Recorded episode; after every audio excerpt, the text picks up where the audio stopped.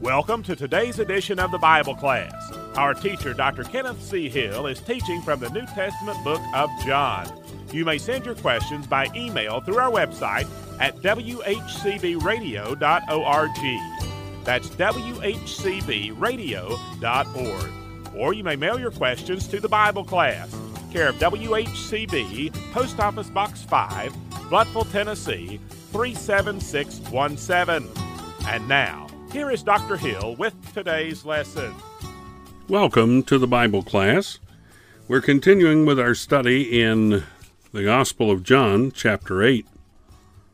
And we've made our way to verse 44. Here, Christ has been talking about Abraham's true descendants, and that these who have been questioning him are of another descendancy, certainly not of God, and not of Abraham. Verse 43, we begin reading in chapter 8. Why do you not understand my speech, even because you cannot hear my word? Ye are of your father the devil, and the lusts of your father ye will do. He was a murderer from the beginning, and abode not in the truth, because there is no truth in him. When he speaketh a lie, he speaketh of his own, for he is a liar and the father of it. And because I tell you the truth, ye believe me not. Which of you convinceth me of sin? And if I say the truth, why do you not believe me? He that is of God heareth God's words. Ye therefore hear them not, because ye are not of God. Now, in this presentation, and it is argumentation back and forth between the rulers of the Jews and Christ, here Christ has presented the truth that they are of their father, the devil. They're not of Abraham, they're not of God, but they're of the devil. And here we see that they're not listening, they are not understanding, and they really don't care. They really don't.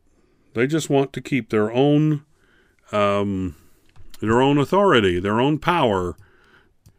They have no interest in the things of God. They have no interest in the things of the Messiah. They have no interest in the things of of the Jewish uh, faith system. They just want to be in charge. Have you ever met anybody like that? Well, if you've met certain people that are elected to office, you have. If you've met certain people in certain churches, you have.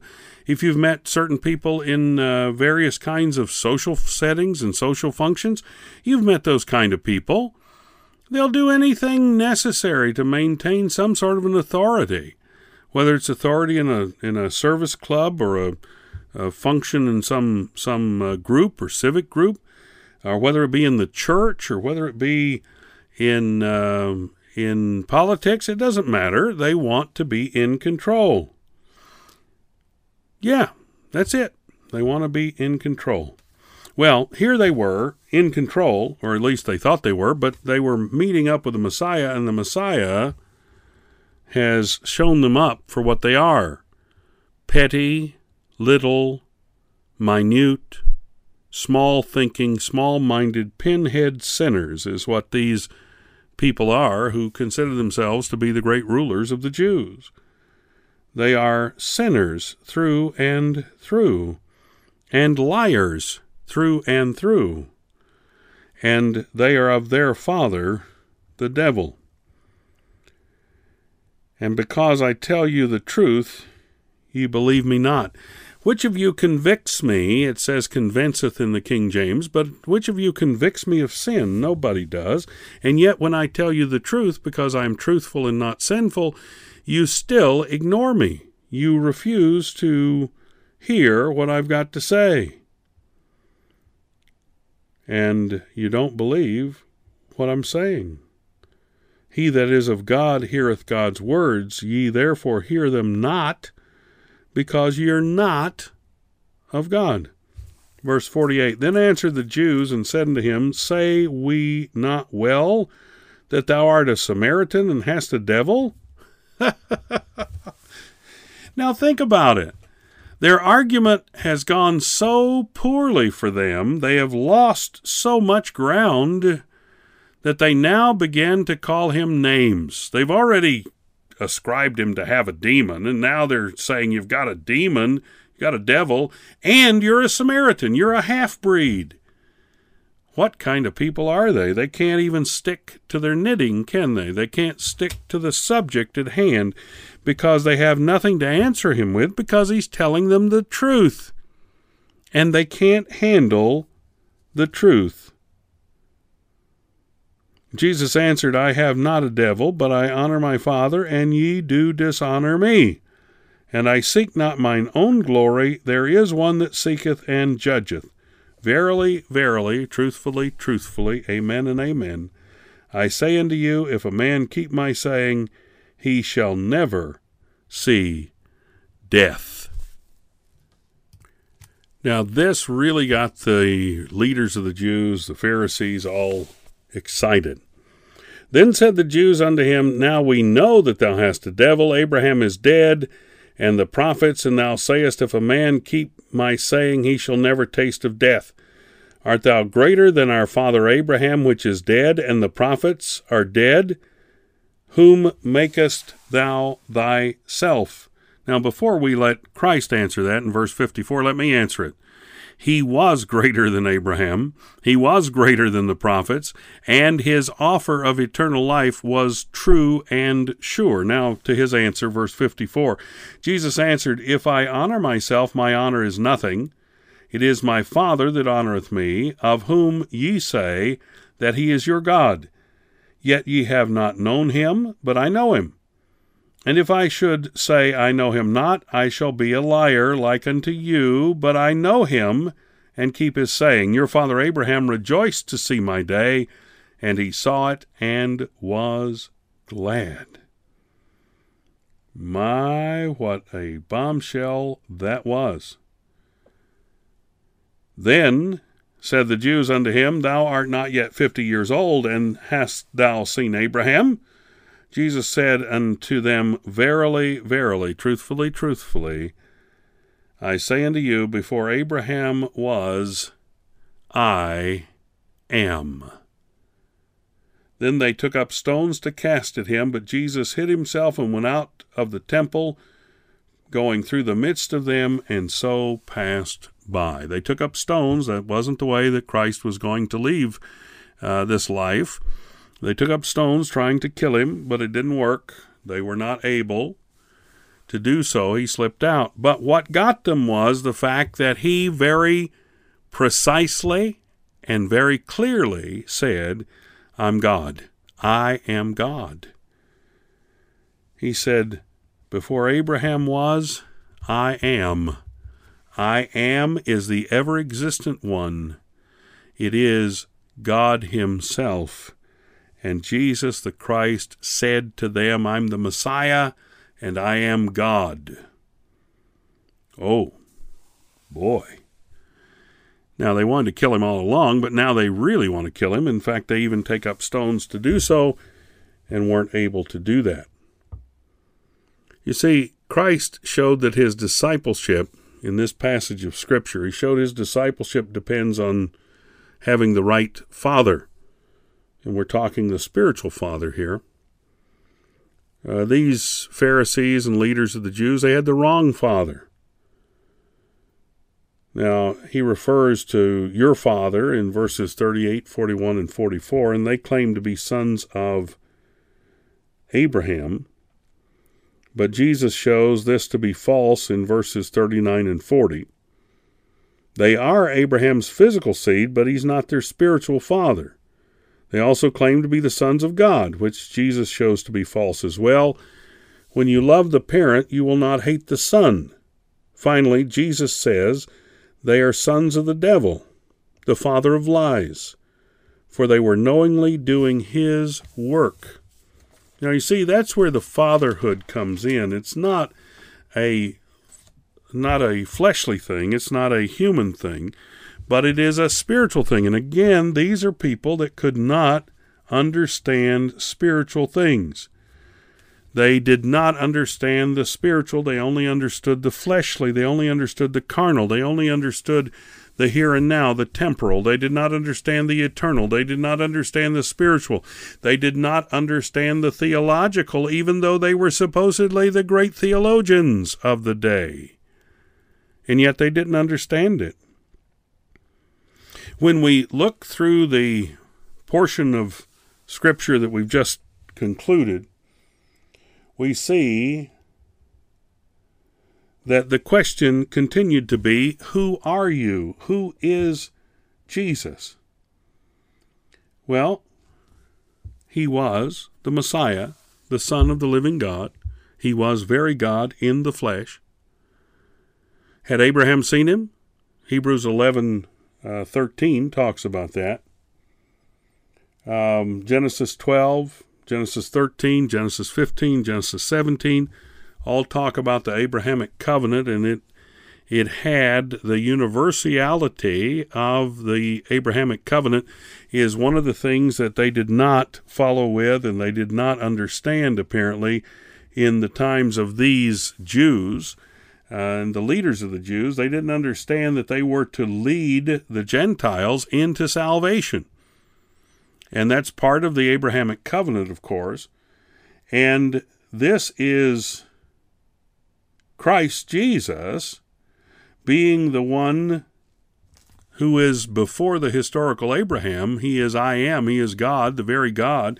And he is the one that will lead the uh, children of Israel, if you will, to become the evangelists of God, uh, to lead even the Gentiles to Christ. Now, that is yet to come, by the way, but it is indeed through uh, the Jewish nation that salvation has come to the Gentiles without question. Jewish Jesus, Gentile believers.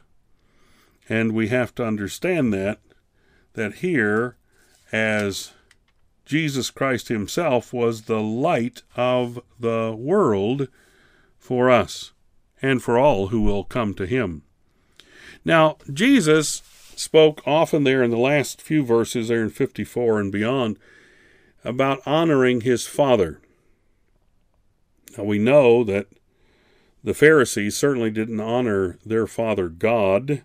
They didn't honor their father Abraham, not by their works and not by their speech. But they did honor their father the devil because they were seeking to destroy the Messiah. And this is what is so perplexing for someone looking at it from this side of Calvary, looking back at these people and wondering how foolish they were and how uh, possessed they were. Uh, but Christ told them straightly. There was no question about who he was, and there was no question about what he taught. And yet they could not receive it because they refused to receive the truth if you won't receive the truth, you will never receive further truth. You got to start with what you can get to begin with, and then you add to it over time. Let's go to chapter 9. And as Jesus passed by, he saw a man which was blind from birth. And his disciples asked him, saying, Master, who did sin, this man or his parents, that he was born blind? Now let's stop right there. There are those who might say, well, that was a silly question. In fact, that's a very silly question. How could he sin before he was born? How could he uh, be uh, blind from birth if he was the sinner? How could that be the case? There are others who would say, well, that's pretty silly. Uh, blindness isn't because of sin necessarily. Um, maybe it was just a, a freak of ac- uh, accident of nature, freak of nature that he became blind, or maybe there was something hereditary that caused it.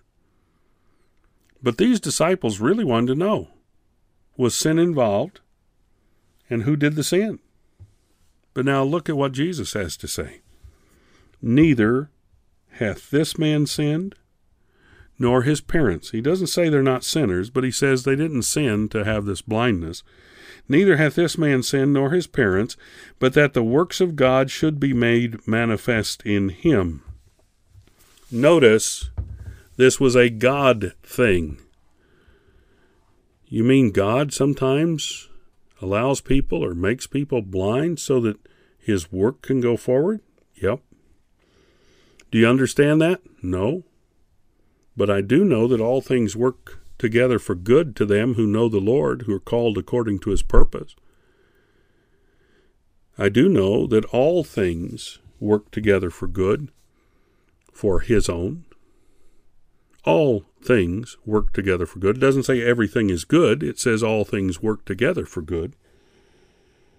And Jesus continued, I must work the works of him that sent me while it is day. The night cometh when no man can work. As long as I am in the world, I am the light of the world. When he had thus spoken, he spat on the ground and made clay of the spittle, the little mud there, and he anointed the eyes of the blind man with the clay.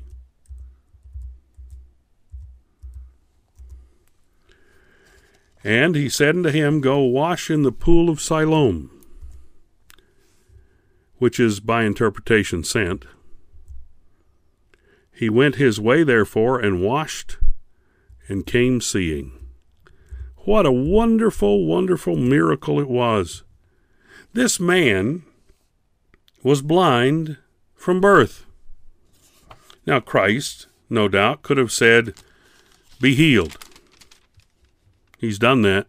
He could have waved his hand over his eyes and he would have healed him. He could have done it any way he chose. He chose to do it this way.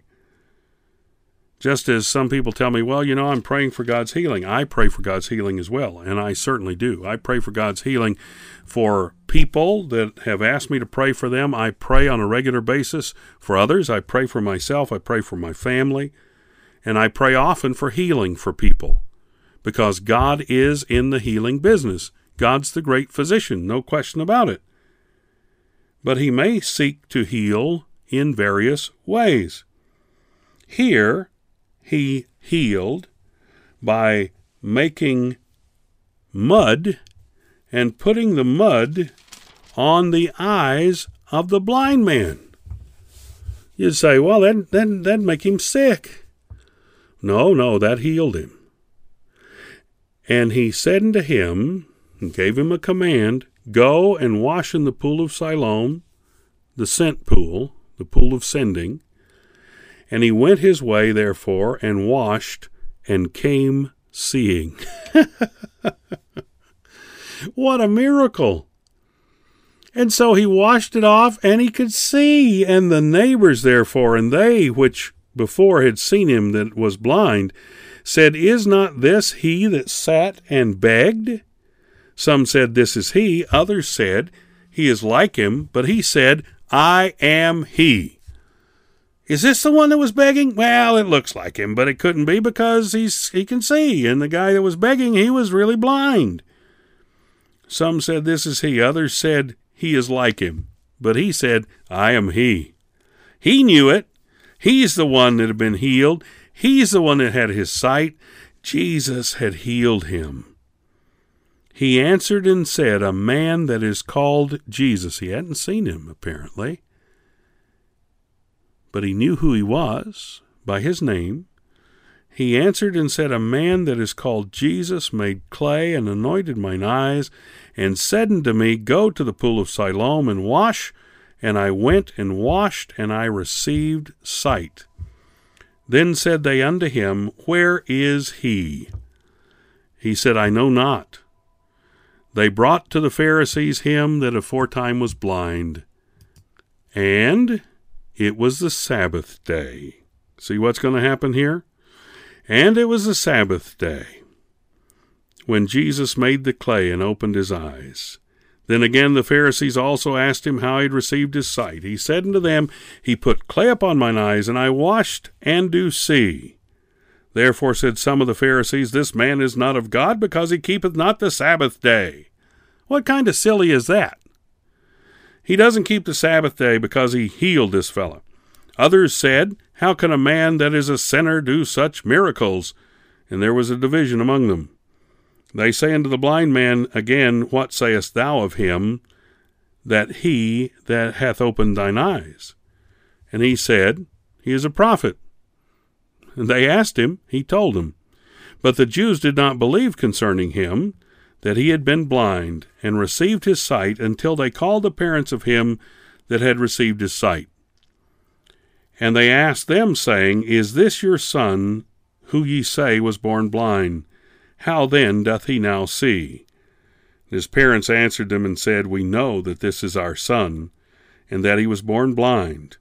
But by what means he now seeth we know not, or who hath opened his eyes we know not. He is of age, ask him. He shall speak for himself. He's already told him, but he's going to tell him again, and we'll study that next time. Thank you for joining us today for this edition of the Bible class with Dr. Kenneth C. Hill. You may reach us by email by going to our website, whcbradio.org, and sending us an email on the Contact Us link. That's whcbradio.org. If you prefer to use the Postal Service, our address is the Bible Class, WHCB, Post Office Box 5, Blountville, Tennessee 37617. That's the Bible Class, care of WHCB, Post Office Box 5, Blountville, Tennessee 37617. You may also call us at 423 878 6279. Until our next Bible class program, we are trusting that the Lord will richly bless you as you serve Him.